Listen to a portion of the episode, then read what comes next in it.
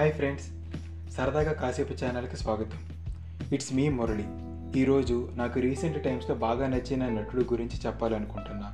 అతను మరెవరో కాదు. Kaleen Bhaiya alias Akhandanand Tripathi alias Pankaj Tripathi. అవును పంకజ్ త్రిపాఠి. ఆయన తను నమ్ముకున్న వృత్తిలోకి రావడానికి ఎదగడానికి పడిన కష్టాలు అవరోధాలు తనకు వెన్నుదన్నుగా నిలబడి సపోర్ట్ చేసిన వారి శ్రీమతి గారి గురించి తెలుసుకుందాం. పంకజ్ త్రిపాఠి. సెప్టెంబర్ ఐదు పంతొమ్మిది వందల డెబ్బై ఆరులో బీహార్లోని గోపాల్గంజ్ ప్రాంతంలోని బెలాసంద్ అనే కుగ్రామంలో పుట్టారు. వీరిది మధ్యతరగతి కుటుంబం.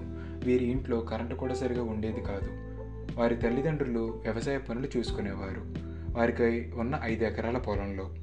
స్థానిక గవర్నమెంట్ స్కూల్లో చదువుకున్న పంకజ్ త్రిపాఠి గారికి చదువు పెద్దగా అబ్బలేదు. కానీ ఆయన తండ్రి మాత్రం తన కొడుకు డాక్టర్ అవుతాడని చుట్టుపక్కల జనాలకు వాళ్ళ బంధువులకు గొప్పగా చెప్పేవారు.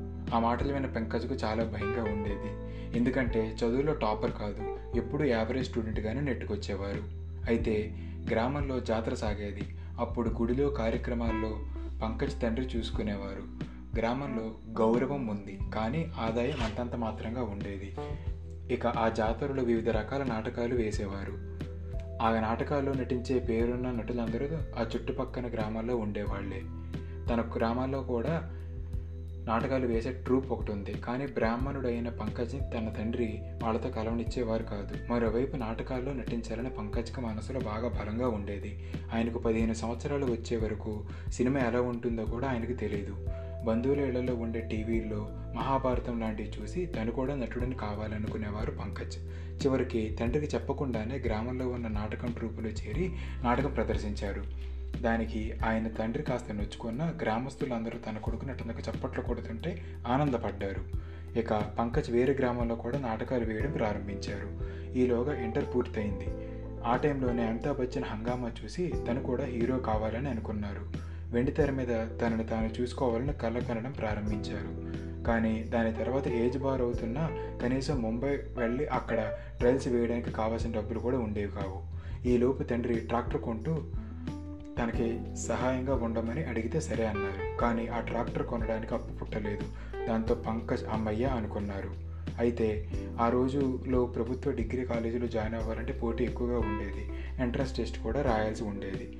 పంకజ్ కూడా పీసీబీ ఎంట్రన్స్ టెస్ట్ రాశారు. పీసీబీ అంటే ఫిజిక్స్ కెమిస్ట్రీ బయాలజీ. కానీ క్వాలిఫై అవ్వలేదు. దాంతో స్నేహితుల సలహా మేరకు ఒక డిప్లొమా కోర్స్ చేశారు. ఆ టైంలో సత్య సినిమా రిలీజ్ అయింది. అందులో నటించిన బాజ్పేయి పాపులారిటీ గురించి చదివారు పంకజ్. ఆయన ఎటువంటి బ్యాక్గ్రౌండ్ లేకుండా సినిమాలో ఎదిగిన తీరు పంకజ్కి నచ్చింది. ఆ తర్వాత అనుపమ్ కేర్ ఓం పూరి నటనను చూసి తను కూడా హీరో కాదు క్యారెక్టర్ ఆర్టిస్ట్ కావాలని అనుకున్నారు.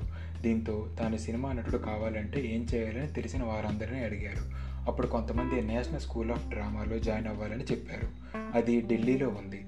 దీంతో తండ్రిని ఒప్పించి ఢిల్లీ వెళ్ళి ఎన్ఎస్డీలో అప్లై చేశారు పంకజ్. కానీ ఆయనకున్న డిప్లొమా కోర్స్ హోటల్ మేనేజ్మెంట్ది కావడంతో ఆ డిప్లొమా పనికిరాదన్నారు. ఏదైనా డిగ్రీ చేసి రావాల్సిందని అన్నారు. దాంతో మళ్ళీ వెనక్కి వచ్చి డిగ్రీ పూర్తి చేశారు పంకజ్. అప్పటికే ఏజ్ పాతికి దాటింది. మనోజ్ బాజ్పేయిని స్ఫూర్తిగా తీసుకున్న ఆయన మళ్ళీ ఎన్ఎస్డీలో అప్లై చేశారు. రెండుసార్లు అప్లికేషన్ రిజెక్ట్ అయింది. ఎందుకంటే అతనికంటే మంచి మార్కులు వచ్చిన వారు ఉన్నారుగా. కానీ మూడోసారి తను సెలెక్ట్ అయ్యాడు. ప్రముఖ నాటకాల సంస్థల నుంచి పొందిన సర్టిఫికేట్స్ ఆయనకు సీట్ వచ్చేలా చేశాయి. నేషనల్ స్కూల్ ఆఫ్ డ్రామాకి ప్రముఖ దర్శకులు రచయితలు వచ్చి పాఠాలు చెప్పేవారు. అప్పుడప్పుడు నటులు కూడా వచ్చి వారి అనుభవాలు పంచుకునేవారు. ఆ క్రమంలోనే ముఖేష్ చబ్రా అనే దర్శకుడి కంట్లో పడ్డారు పంకజ్. ఇతను విలన్ అండ్ క్యారెక్టర్ ఆర్టిస్ట్కి బాగా పనికి వస్తాడని భావించి ఆయన పర్సనల్ కాంటాక్ట్ డీటెయిల్స్ తీసుకున్నారు. ఇది ఇలా ఉండగా ఒకసారి ఆయన బంధువుల ఇంట్లో పెళ్ళికి వెళ్ళి మృదుల అనే అమ్మాయిని ప్రేమించాడు. తర్వాత ఆమె కూడా పంకజ్ని ఇష్టపడింది. వరుసకి ఇద్దరు బావ మరదళ్ళు అవుతారు. కానీ మృదుల వాళ్ళ ఇంట్లో పంకజ్ యాక్టర్గా ట్రై చేయడం ఇష్టం లేదు. నాటకాలు వేసుకునే వాడికి నా కూతురు ఇవ్వనని అన్నారు. దీంతో ఇద్దరు వెళ్ళి గుళ్ళు పెళ్ళి చేసుకున్నారు. ఆ తర్వాత కొంతకాలానికి ఇద్దరింట్లో అంతా సర్దుమడిగి వారి పెళ్ళిని అంగీకరించారు.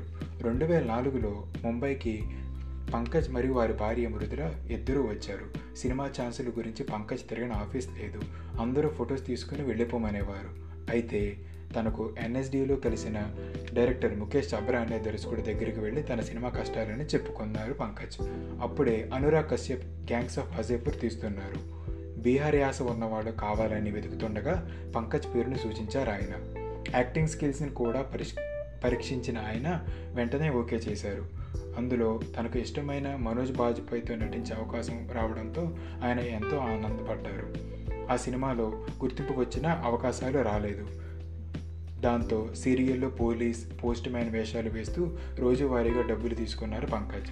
చాలా సినిమాల్లో చిన్న చిన్న నిడివి ఉన్న పాత్రలు చేశారు కూడా. మరోవైపు సంపాదన సరిపోక ఊరు నుంచి అప్పులు చేసి డబ్బులు తెచ్చుకునేవారు పంకజ్. వృద్ధులు కూడా తన భర్తకు భారం కాకూడదని తను కూడా ఎంతో కొంత ఆర్థికంగా సపోర్ట్ చేయాలని ప్రైవేట్ స్కూల్లో టీచర్గా పనిచేయడం స్టార్ట్ చేసింది. డబ్బులు సరిపోకపోయినా ఏనాడు భర్తను ఇబ్బంది పెట్టలేదు. ఒక్క మాట కూడా అనలేదు. ఏదో ఒక రోజు నీ టైం వస్తుంది అంటూ ఎంకరేజింగ్గా మాట్లాడేవారు. ఇక షూటింగ్ లేని రోజు కన్స్ట్రక్షన్ ఫీల్డ్లో డైలీ లేబర్గా కూడా పనిచేశారు పంకజ్.